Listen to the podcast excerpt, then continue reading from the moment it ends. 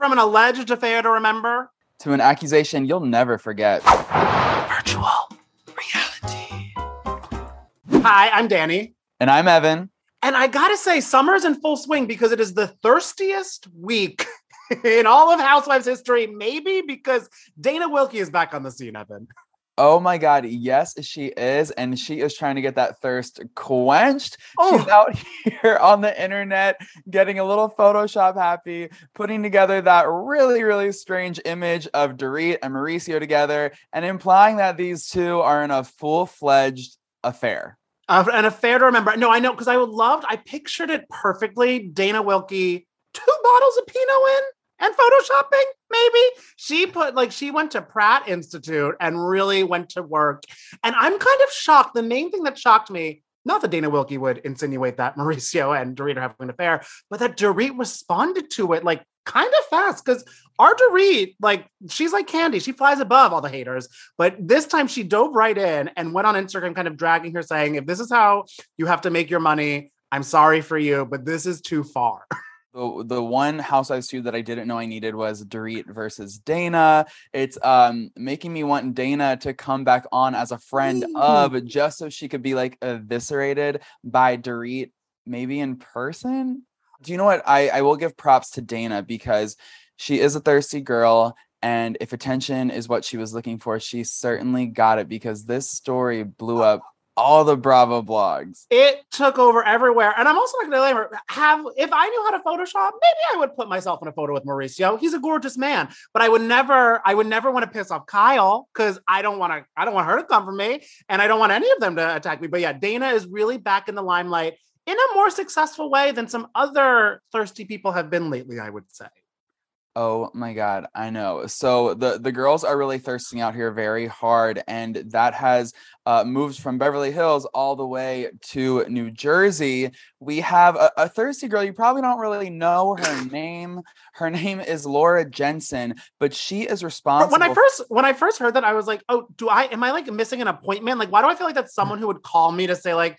Hey, it's Lauren Jensen. Like, you're two weeks late for your like dental appointment. And I'm like, thanks, Laura. Like, when I'm like, oh, she's in the Bravo sphere now? What? no, she, yeah, Laura Jensen definitely is giving major hygienist vibes, but she's not a hygienist. She's actually making things real dirty in the Garden State because she brought up these crazy rumors from back in the day that she alleges Margaret started about Melissa cheating on Joe with this very hot man named Nick, who I guess is an actor who has been in things that I've never heard of.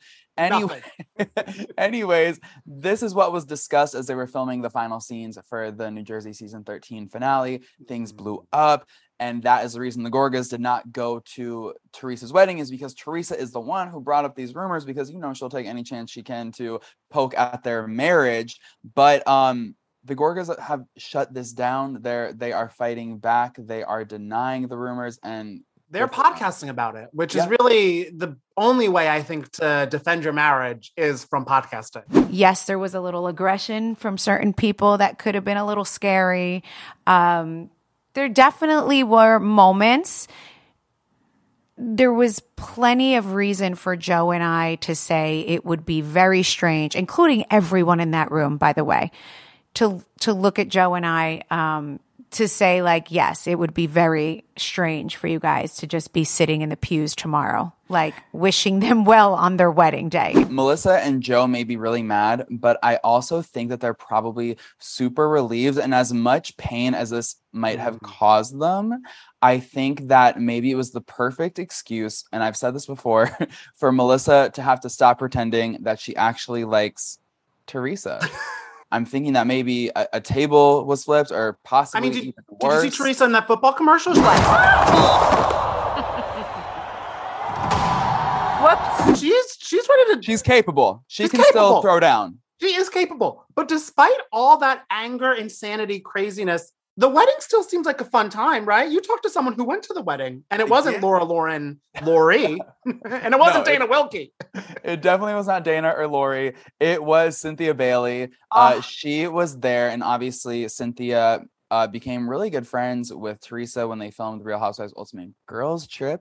Um, she said that everyone had fun and everyone came in peace. She said there were a lot of housewives frenemies at the wedding that I didn't really realize until later. But Phaedra and Kenya, who did not get along back in the day on Atlanta, they got along. They really got along. Wow. Cynthia Bailey told me, and uh, also Ayan and Phaedra, who were feuding on social media, they also were able to squash their beef. Kenya and Cynthia. I was gonna say because Yeah. they left Ultimate Girls Trip not well.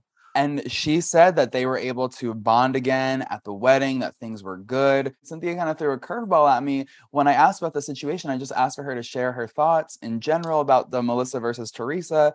And she was like, I want to be clear with you. I gravitated more towards Teresa than I did Melissa Hmm. after filming Girls Trip.